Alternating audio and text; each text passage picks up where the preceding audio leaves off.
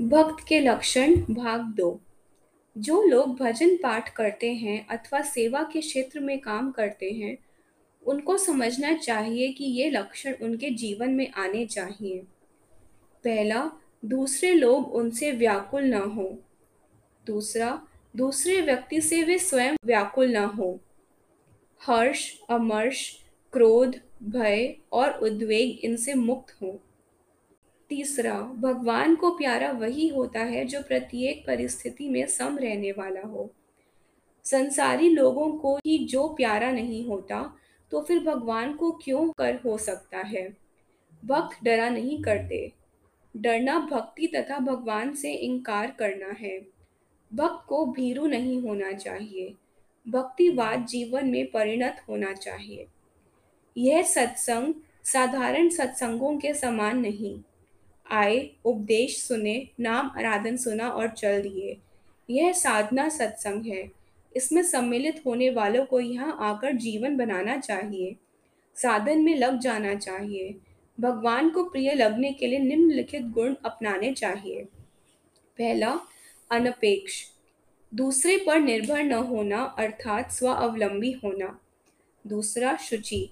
पवित्रता, तीनों प्रकार की पवित्रता, कायिक, वाचिक और मानसिक। क्षमा से विद्वान शुद्ध होता है। दानी दान से शुद्ध होता है। जब से प्रच्छन्न पाप शुद्ध होते हैं। तब से शास्त्रों को जानने वाला शुद्ध होता है। सब पवित्रताओं में परम पवित्रता धन की है, अर्थात कमाई का पैसा पवित्र होना। तीसरा, दक्ष, चतुर समझदार।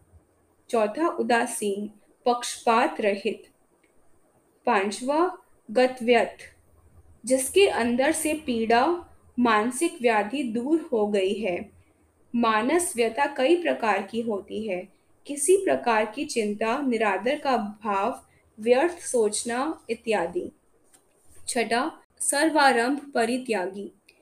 सब कामों में आसक्ति का त्याग करने वाला यह लक्षण जीवन में घटाना चाहिए। तब हम भगवान के प्यारे बन सकेंगे।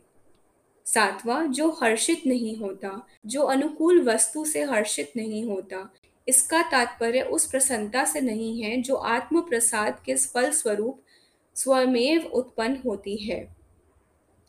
आठवां, जो द्वेष नहीं करता, प्रतिकूल वस्तु व पुरुष के संयोग से जो द्वेष नहीं करता इसका अर्थ यह नहीं कि भक्त द्वेषी के दाव पेंच से नहीं बचता।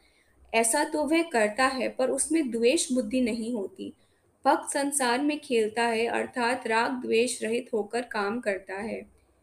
नौवा, जो आकांक्षा नहीं करता। अनुचित रीति से किसी वस्तु को नहीं पाना चाहता। दसवा, शुभ अशुभ संयोग से राग द्वेष नहीं करता। अनुकूल प्रतिकूल को लांग कर अपने लक्ष्य की ओर चलता है। किसी जगह नहीं अटकता।